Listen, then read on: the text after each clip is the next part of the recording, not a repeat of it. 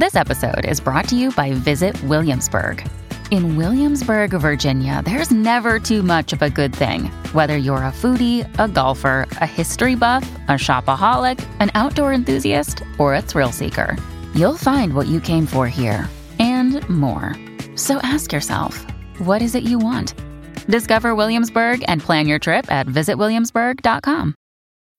When you need mealtime inspiration, it's worth shopping Kroger, where you'll find over 30,000 mouthwatering choices that excite your inner foodie. And no matter what tasty choice you make, you'll enjoy our everyday low prices, plus extra ways to save, like digital coupons worth over $600 each week. You can also save up to $1 off per gallon at the pump with fuel points. More savings and more inspiring flavors make shopping Kroger worth it every time. Kroger, fresh for everyone. Fuel restrictions apply.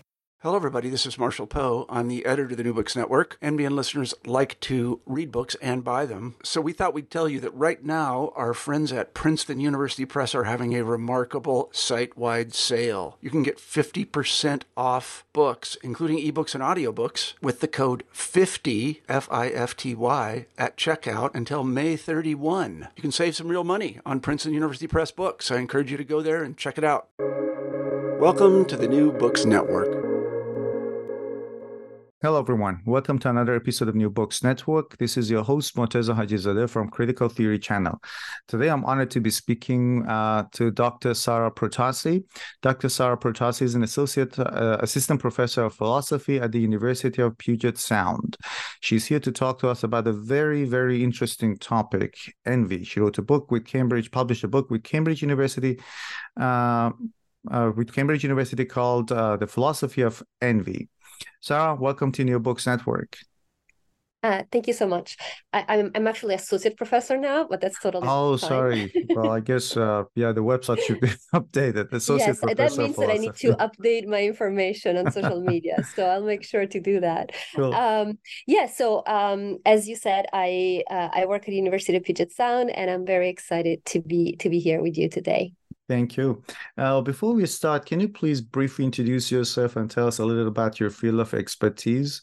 And then yes. also maybe you could tell us why you decided to wrote, write a book about the philosophy of envy.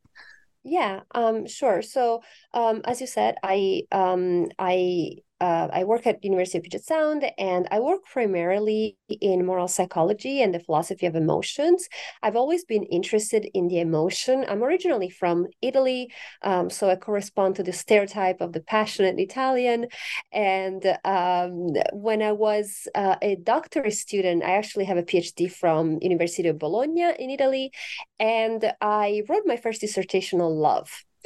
And then uh, when I went to Yale University, uh, where I got my second PhD, um, I started thinking about envy. Uh, and it might seem like an odd choice, and we can talk later about how envy and love connect uh, with each other.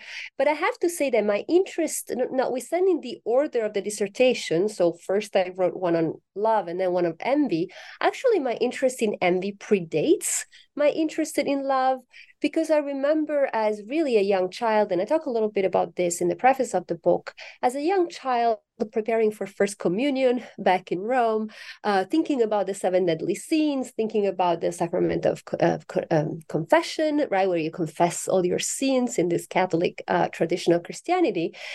I was really ashamed and concerned about envy because, uh, you know, I felt envy. And at the time, I kind of thought I was the only one because people don't confess their envy easily. Nobody was ever explicitly talking about their envy. And so I thought I was this terrible person who felt envy uh, when nobody else uh, did. Um, and to me, it was clearly the worst sin, right? As a little child, I didn't really feel any lust. Uh, I didn't think that gluttony was a big deal. Uh, I didn't get that angry. But envy, envy, I knew. Um, and so that's something that uh, that interest has accompanied me also through life experiences. For instance, I'm a, I'm a dancer, um, and I think there's a lot of envy in dance schools because everybody's constantly comparing each other, their body, uh, their jumps, their how many pirouettes one can can can do, and so on and so forth. And so, when I when I was thinking about the subject of my second dissertation, I ended up um, deciding to write on envy, and the the kind of the core of my dissertation on envy became the book uh, that I just published a couple of years mm. ago. Fascinating story, and you you have a whole chapter on on on love, which we'll yes. talk about soon. Uh, yes. It was interesting that you mentioned uh, about your interest in emotions. I'm really interested myself in the history. Of, I'm I'm interested in the history of Middle Ages. I'm an amateur mm. reader of history of Middle Ages, and then the history of emotions started in Middle Ages. But I've seen more recent, and there are a lot of books on pain, anger, love. Uh, but, but I've recently seen a lot of uh, books of philosophy on emotions as well. Yours, for example, on philosophy yes. of envy. I've seen there's one on loneliness, on on on happiness.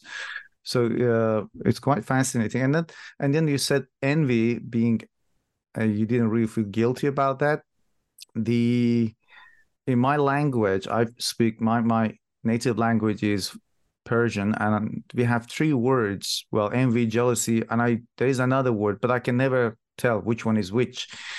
And more or less, they all have some sort of negative connotations.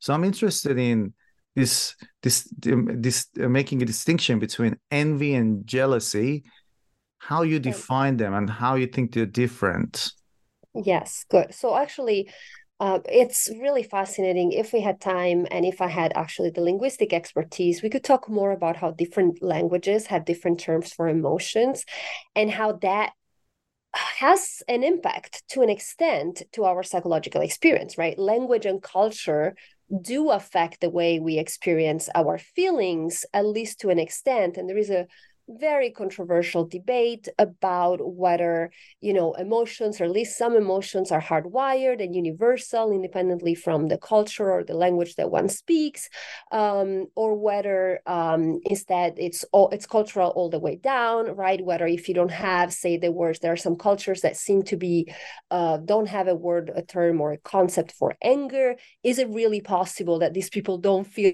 anger at all. So this is a huge controversy in philosophy, in anthropology, in psychology. We're not going to get into that, but I think for envy and jealousy, the two emotions that you mentioned, there is a consensus that uh, one these are these are culturally these are complex emotions that are affected by culture to an extent but at the same time um, anthropologists seem to agree that there is no culture void of envy. So there seems to be some evidence that something like what we mean when we say the English word envy is also felt and present in a community of Persian speakers, of Italian speakers, and so on and so forth. However, in English, uh, and actually um, in it, in some in some other languages there is a lot of confusion between envy and jealousy and perhaps in persian too because sometimes the word sometimes english speakers tend to use the word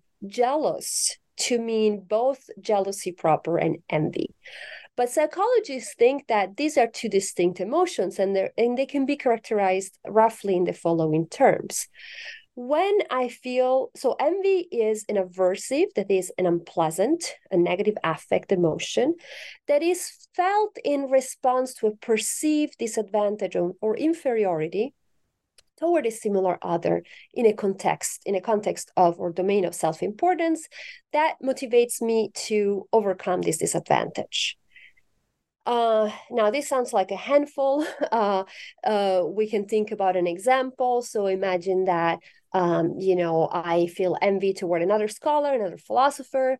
Uh, that means that I have this unpleasant feeling uh, that is in response to the fact that I perceive this other person as perhaps a better philosopher than I am. And philosophy is important to me. It's what I do as a professor. It's something that characterizes my self identity. So it's a domain of self importance. And of course, this other person, for me to feel envy toward this other person, it can be that they are, I don't know, just starting.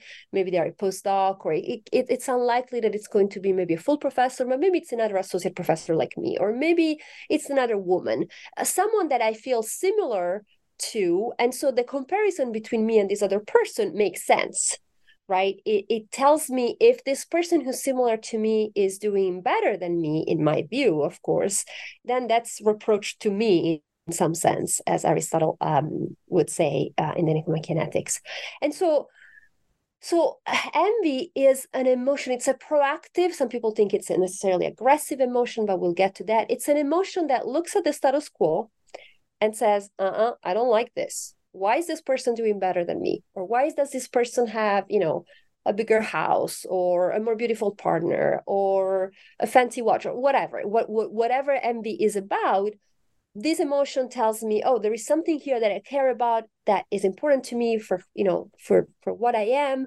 and i'm not doing as well as that as other person. So it wants to change the status quo. Jealousy is an emotion that is in many ways similar to envy. Also, there are three parts. There is a person who feels the emotion, there is another, the target of the emotion, the person toward whom I feel the emotion, and there is an object that has some good quality, something that we care about. The emotion is about something good.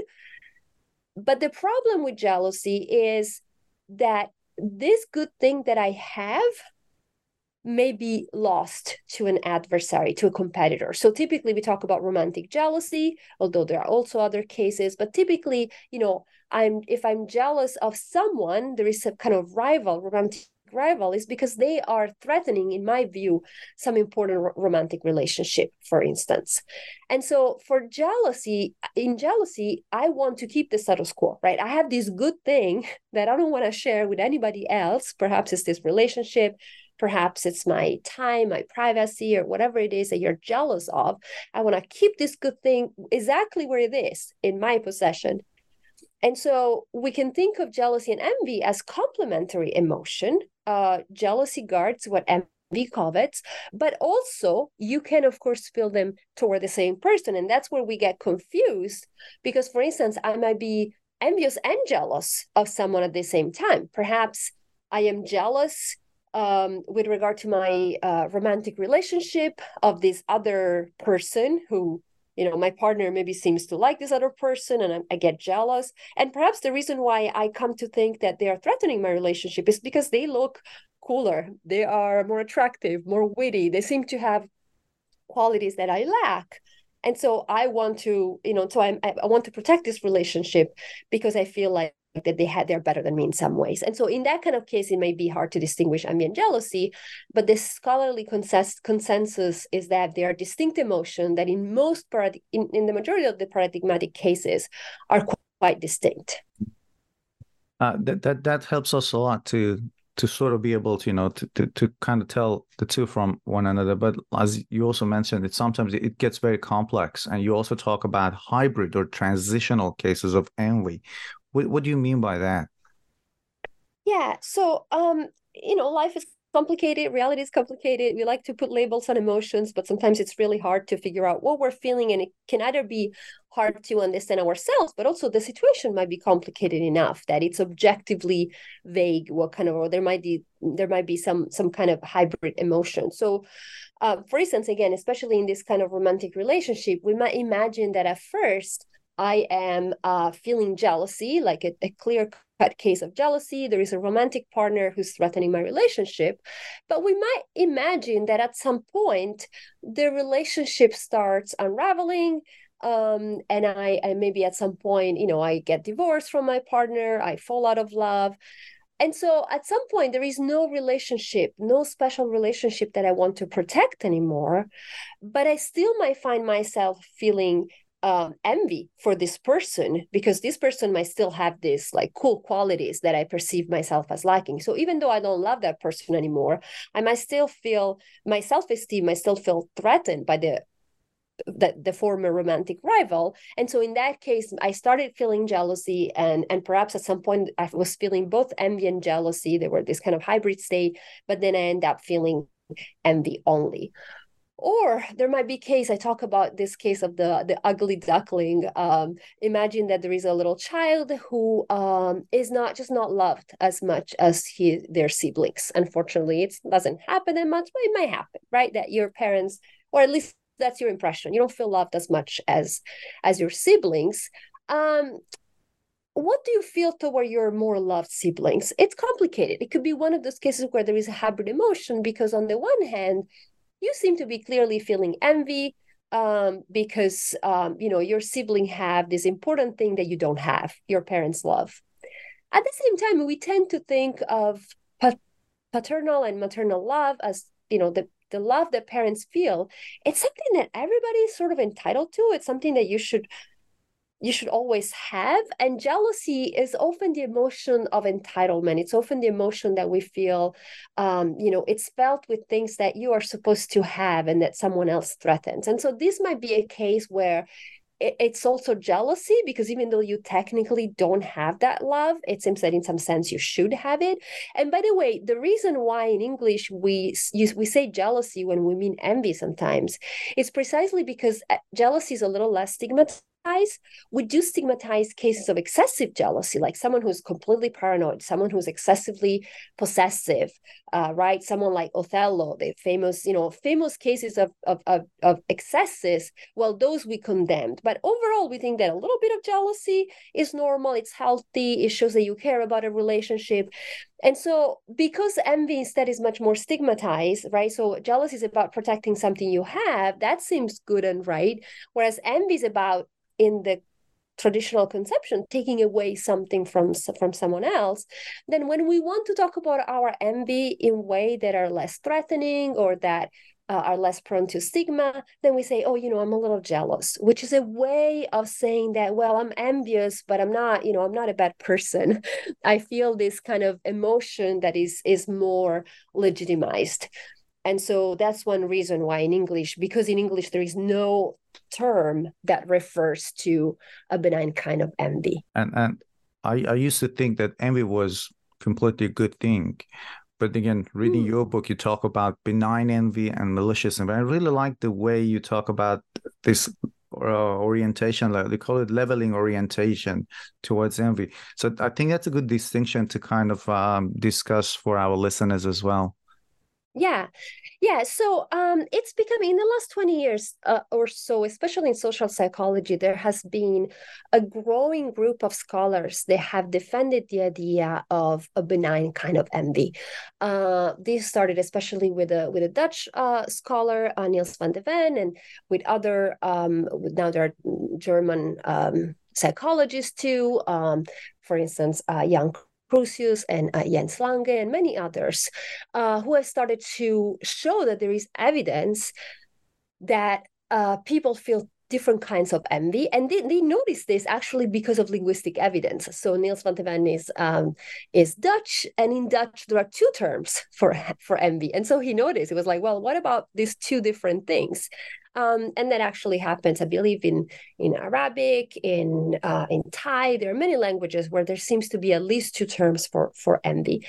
So what's the difference? Well, there is the bad kind of envy that we're all familiar with, the malicious one, where you are motivated. So envy is painful because it tells you that there is some kind of disadvantage or inferiority, and so it motivates you to do something, to act.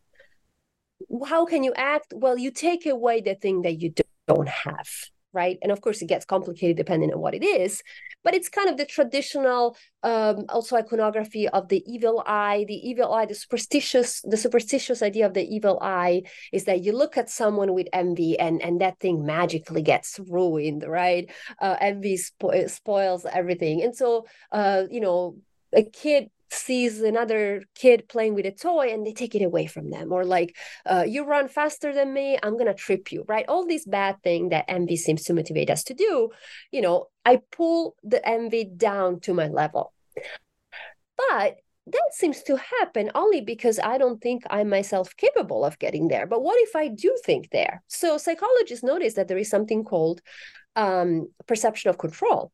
When I feel in control over my ability to overcome the disadvantage over my ability to self-improve to improve my situation when i feel confident that i can become you know as good a philosopher as this other person or as rich as the other person then i am motivated to level up to push myself up to the level of the envy and i'm not motivated to harm the other person so envy as a vice, as this sin, only is really a malicious envy that motivates to level to level down, right? So this leveling orientation I talk about in the book refers to whether it's a kind of envy that motivates me to level down or up.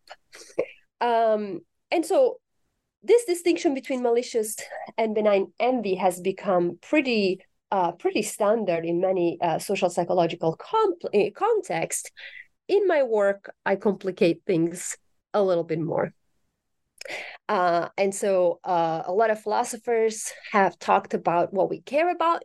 Um, and and they have noticed, uh, starting for, from Aristotle, actually, ancient Greek philosopher, um, who they started noticing that, well, one other factor that determines whether we want to level up or down is whether we think? We, we care about the good that we lack for its own sake, or just because the other person has it. And it seems that when we care about something for its own sake, then we we we don't want just the other person to lose it. We want to acquire that, right? If what I want is to become a better philosopher, then it's not going to help my situation really if another person for whatever reason becomes a less good philosopher. um, and so because these two different kinds of factor um, do not really correlate, we can intersect them as two variables. I talk about two variables in the book. And we can and they become orthogonal distinctions. And so perception of control and focus of concern are these two different factors that determine four different kinds of envy. What and we'll talk about it in a little bit. Um, what I call emulative envy, um, inert envy, aggressive envy, and spiteful envy and, and I think it, that's that's what was my that was my next question. I know it's a little bit um, expensive, but I'm going to get you to talk about it because it's important. But before that, maybe I should start with a broad question. So, do you think that ethically speaking, envy is bad or not? And then maybe we can get to those categories that you come yes. up with: uh, aggressive envy, inert envy, and emulative envy. Yes, good.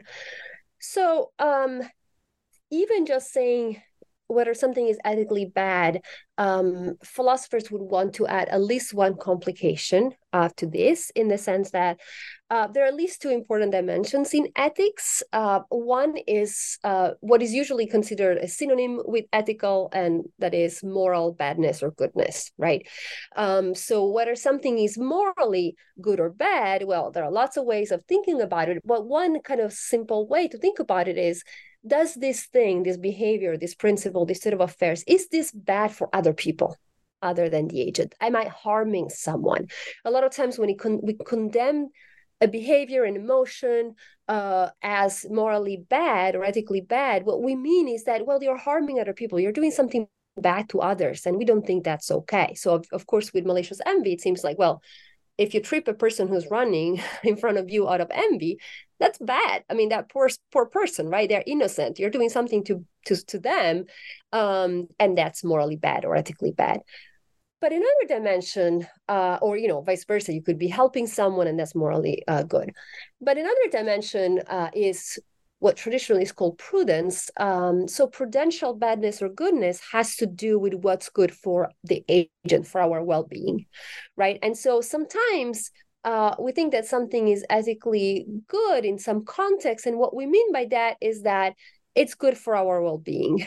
And now, in different moral systems, the way morality and prudence uh, relate to one another can be very complicated. But you can see how these two things can and so for some authors actually they can come apart and what's at the, what's what's good for you has to also be uh, morally good but for for some other people these two things can come apart and so for instance if I trip someone in front of me and then I win the race, well, that's obviously a bad thing to do to them. So I'm doing something immoral, but it's good for me because I get there first. And so, uh, whether something is ethically good or bad depends a little bit on what you mean by um, ethically bad.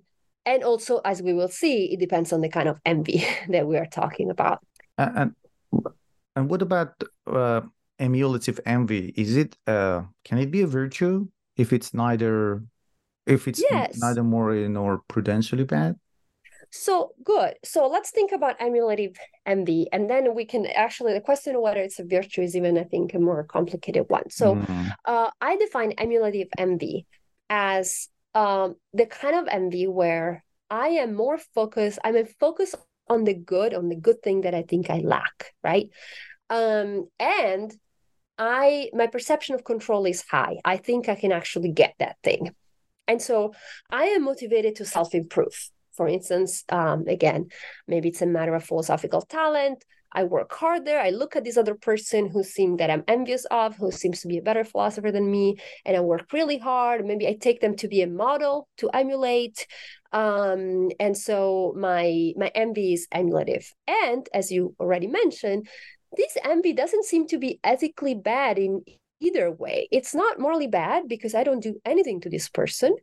Um, and it's not prudentially bad because, of course, my situation improves. And so it seems that it's neither morally or prudentially bad. We can talk in a second about whether that's enough to make it a virtue.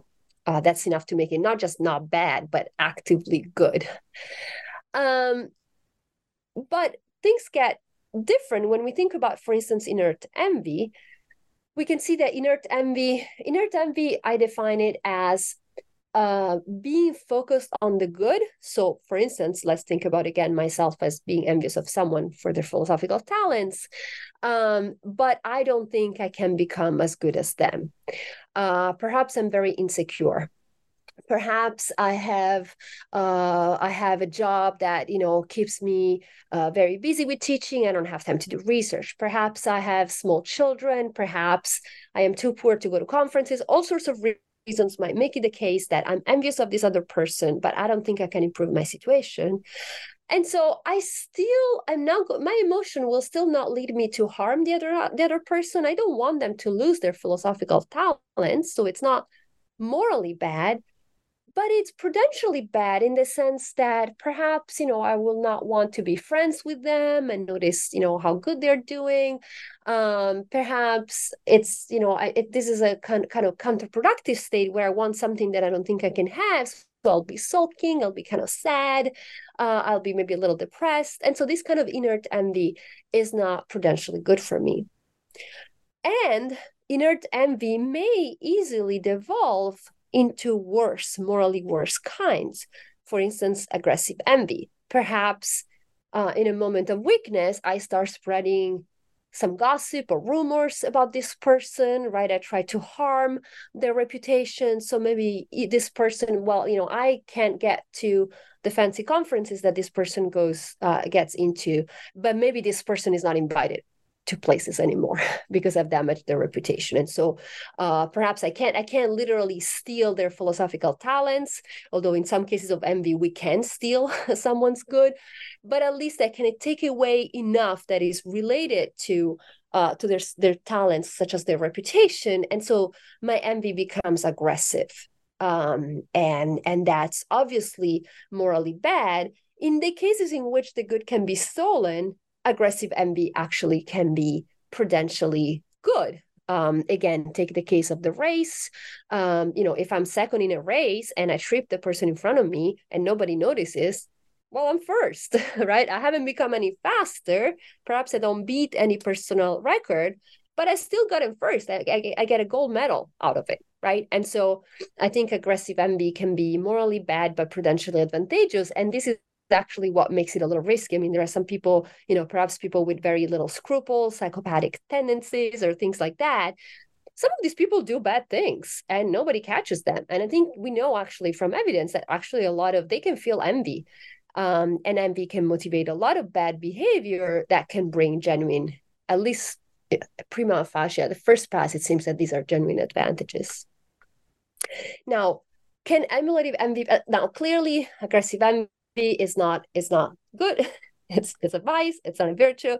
Inert envy also seems to be at best morally neutral. Um, can emulative envy be a virtue?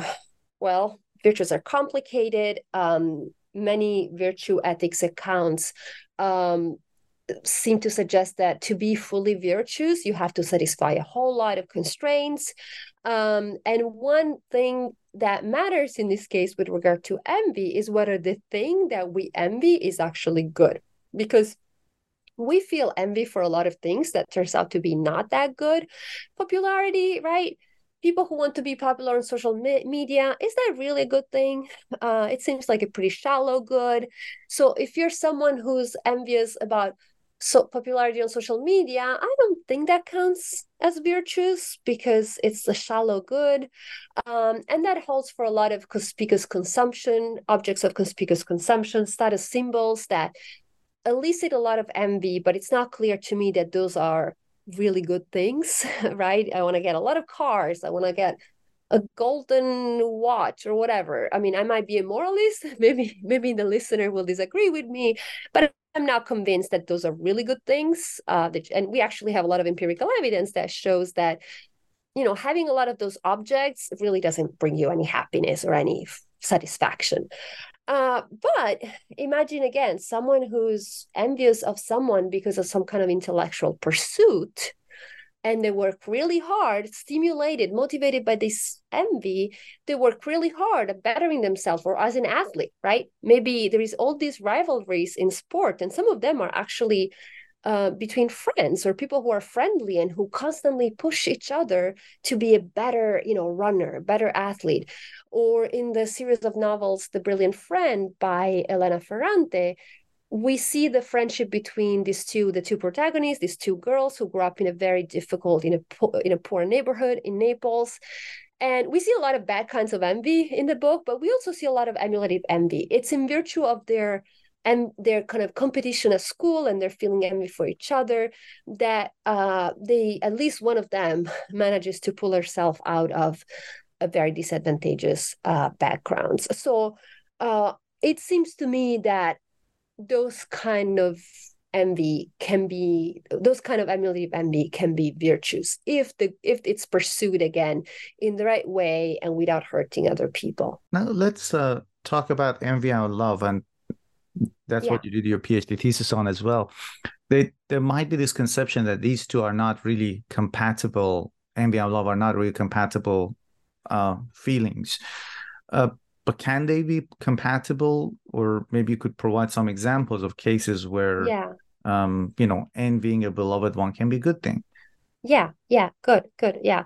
Yeah and i i run ahead a little bit here yeah bringing in the the brilliant friend which is an often mm. an example that i use for the compatibility of love and envy. So love and envy traditionally are seen again in many religious um, and philosophical traditions are seen as not just different but opposite. Um, uh, famously, uh, St. Paul in the letter to the Corinthians said that love does not envy, among other things. Love seems to be, uh, you know, all about being happy for another person, rejoicing of another person's good fortune. Uh, it's all about benevolence, and it's it's a positive feeling. It's although some people don't think that love can be reduced to a feeling, but love at least is accompanied by many positive emotions. Um, when you love someone, you want what's what's best for them. And instead, of course, when you envy someone, you are in this kind of competitive mind mindset where you might sometimes if you feel you know this kind of aggressive malicious kinds of envy you want them to not do very well right so they see at face value they seem like incompatible and in fact some people think that by trying to feel more uh, affection and gratitude for another person, you can inst- extinguish envy. And vice versa, some people might think, well, if you feel envy toward the beloved, that means you don't really love them, right? How can you? That's not that love is not genuine. And in my work, I try to dispel what I think is a is a kind of moralistic and naive myth. I think there's lots of evidence that we feel envy toward the people we love. I already mentioned sibling rivalry, which is very very common. I see it with my my kids. Uh, my kids clearly love each other, and also they feel envy toward each other and, and jealousy and many other emotions, and they talk about it uh, with me. And I tell them that it's normal. We sometimes envy the people that we love. Uh, we're distinct people after all. Uh, and this happens even in a romantic situation where there is more sometimes of a fused identity, right? There is a couple identity.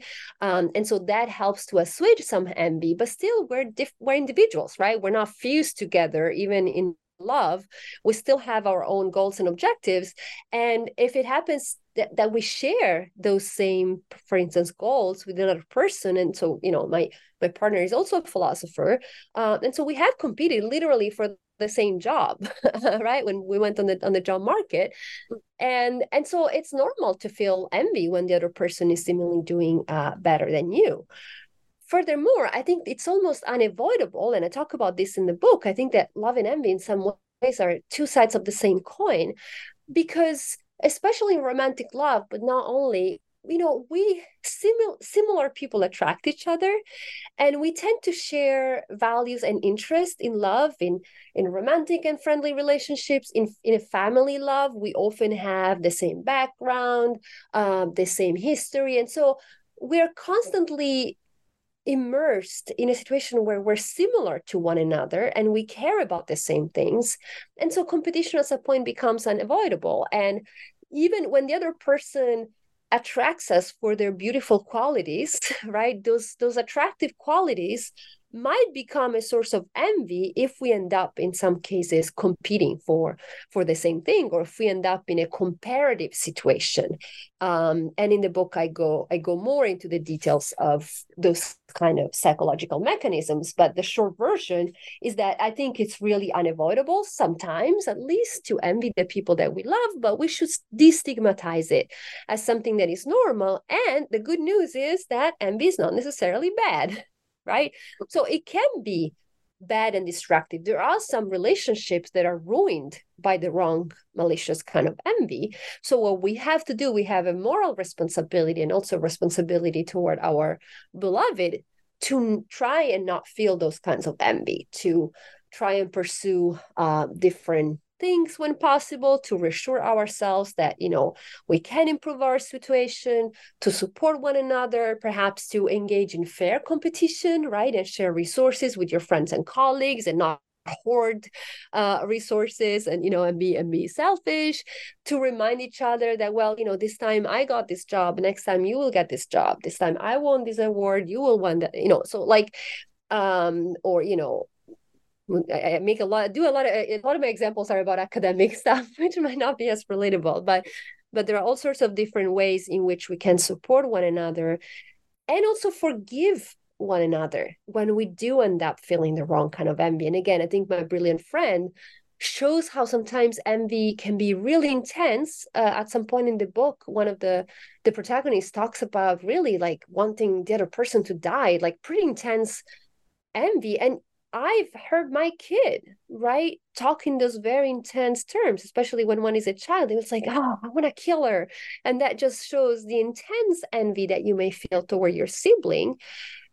But of course, that doesn't really mean that one, that you want the other person to die, it just speaks to a very intense emotion that can be tamed and controlled and accepted as a just a normal part of human nature. And uh, another really fascinating part of your book was political envy, and that's something that I never really associated envy with in, I mean, the political arena. So, yeah. w- what do you mean by political envy?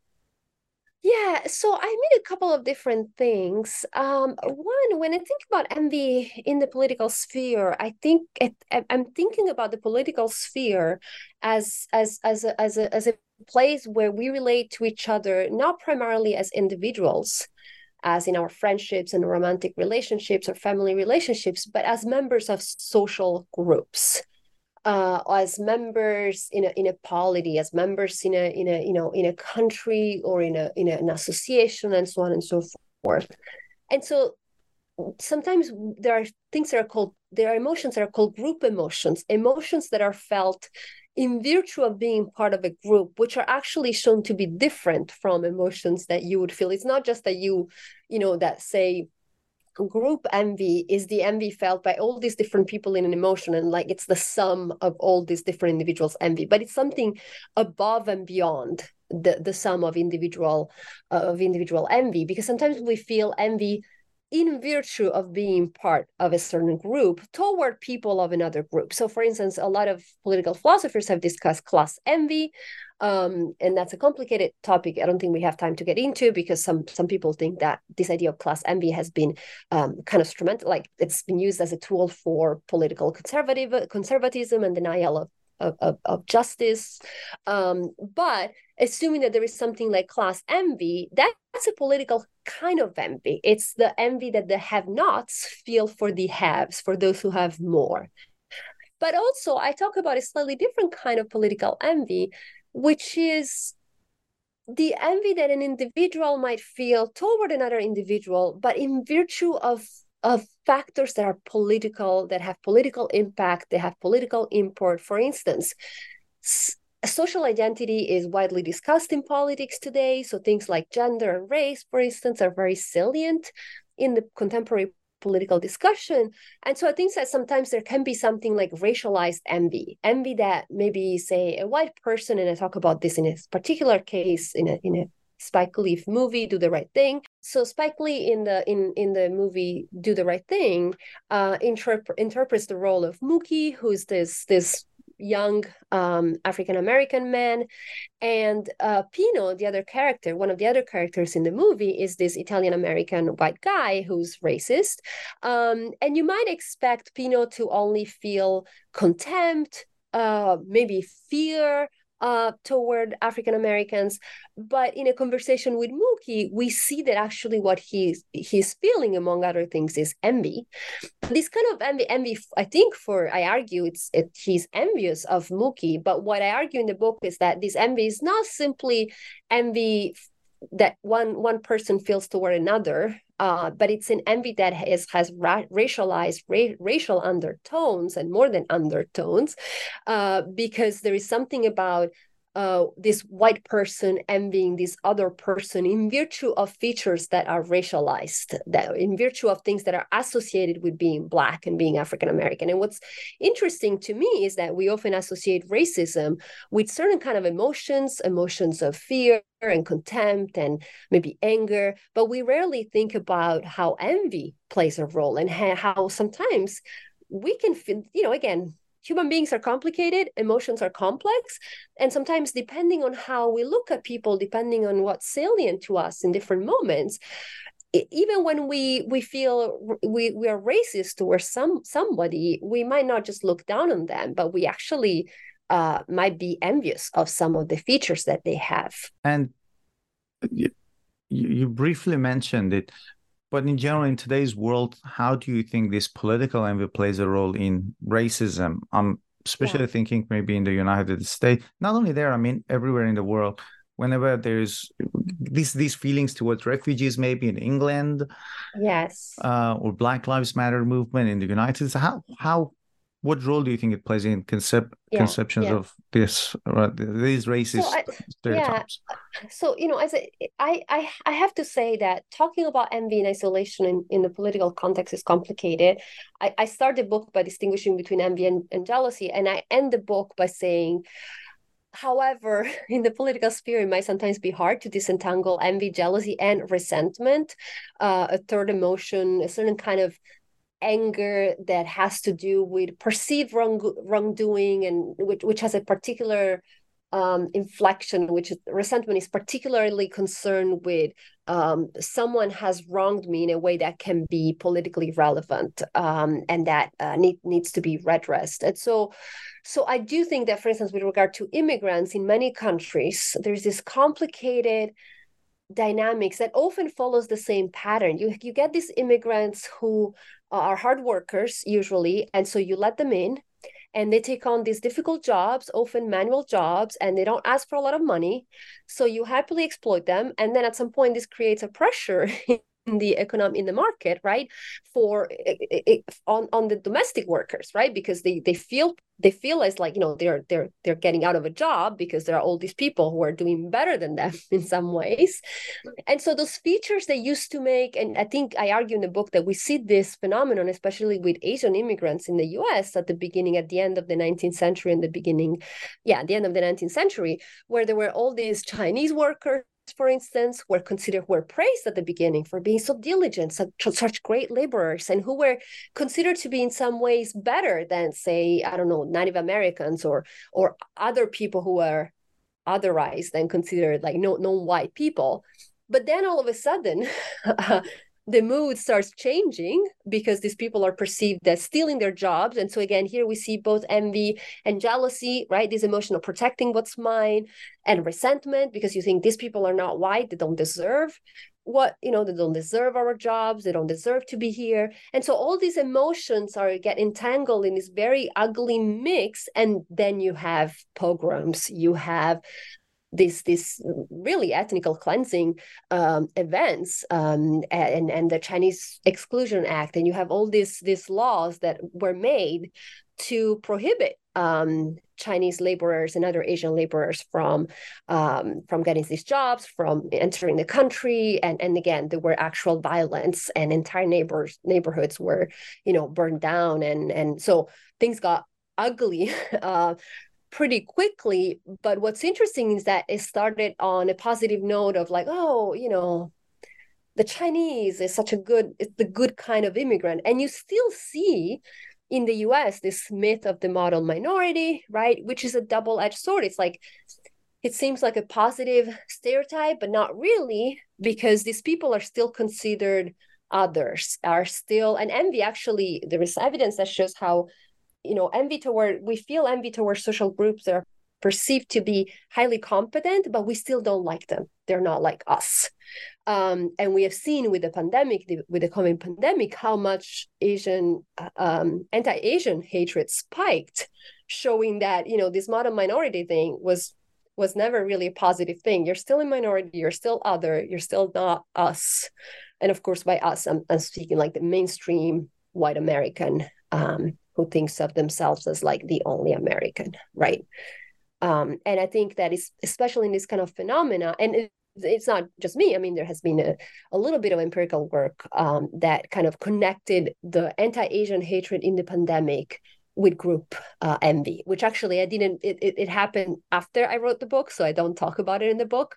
But I was happy to see that there was some evidence uh, for supporting what I was talking about in the book. Is there is there a case maybe where political envy can be turned into a virtue or can be considered a virtue rather than a vice because it's generally yeah. associated with negative things yeah uh, i'm careful about this i do think that because that i do think that envy is a is an emotion that it kind of got shaped evolutionarily in in some way to serve the individual better than the group um because one problem is that envy envy is this competitive emotion that I think can be particularly dangerous in time of heightened political divisions, in times in which social identity has become so. In, in some ways, it, it's good, right? I mean, people have become proud of their identities, of and and there are all these identity groups, but those can also they can unite the people within the group, but they can divide uh, people of different groups. And so and so i think it's tricky because i think political envy does devolve pretty quickly into the more negative kinds. Um, i do think that it can play a transitional role uh, because it can kind of wake up the individuals or the members of a group to the fact that oh someone else is doing better than us how can we emulate those people so an example i use for this is um, it's maybe it's a small example but um, in a lot of American universities, there are student unions. And these these are in these are unions that sometimes are about social identity and, for instance, racial identity. And so, at some point in the country, started started um, these, these groups of uh, black students use, unions started to to come out because a lot of you know in a lot of universities black students were in the minority they needed a place where to feel at home where to feel empowered where to share their experiences and so Black Students unions started popping popping up in, in different universities. And then little by little, other groups followed, right? So my school, for instance, has not just a Black Students Union, but also an Asian American, an Asian, an Asian Students Union, which and then there is like all sorts of other groups that came out. Um, and and and you know, in general, I think some some movements can pave the way uh, right for for social justice. Obviously we have in the united states we had the civil rights movement and then only after the civil rights movement started to support the rights of african americans things like disabled acti- activists started taking on the same path, right?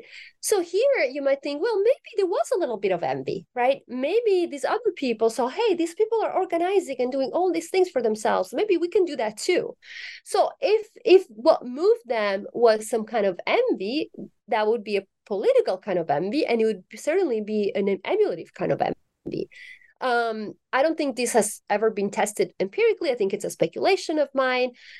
I just don't know how much this kind of envy can do. So I think it can be a transitional emotion, but then at some point, you know, envy is not really an emotion that is concerned with morality or justice. It's really very much about yourself and what you how you can improve your situation and so that's why i'm a little hesitant to think about it as um i think its role so far I'm, I'm more worried about its negative role it, the dangers of political envy more than its benefits but it's also possible that i'm excessively pessimistic and maybe other folks can work and see if there is also actually eh, you know there's not a lot of sociologists working on envy unfortunately but i think this would be the role of either psychologists who work on group emotions or sociologists who can see okay are there positive ways in which envy shapes the the social the, the social political sphere I, I, there's just also not a lot of evidence on it there's a, a ton of research on envy in relationships between individuals but there is not as much research on this uh, before ending this uh, interview, I'd like to ask if there's any other projects, books you're currently working on. Yeah, uh, so I am I am working on a project on a on a on a second book that where I want to explore the themes of love and envy um, in a more accessible way. I'm really fascinated by the by these two emotions together in a relationship um and but it's still too to the initial stages for me to share to share more than that i've also been thinking a little bit about courage mm. and how courage is you know we often think of courage perhaps conditioned by past philosophers. We always think of courage in some sort of militaristic way right? Courage in battle. Mm. uh, i mean aristotle of course started thinking about it in those terms. And um, but i want to think about courage in the context of um, you know peer pressure and social relationships and whether sometimes uh, we can learn more about courage if we think about how we are these deeply social creatures um, that can be sometimes deterred from doing the right thing because of what other people think of us.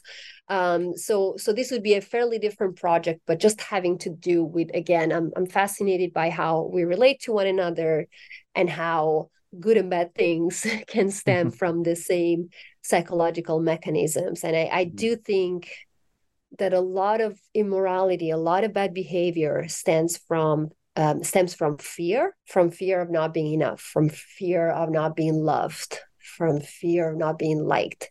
And so I want to think more about fear and courage in the mm. context of social relationships. Dr. Sara Protasi, thank you very, very much for uh, taking the time to talk with us on New Books Network. Really enjoyed this conversation. Thank you so much for inviting me. It's been a pleasure.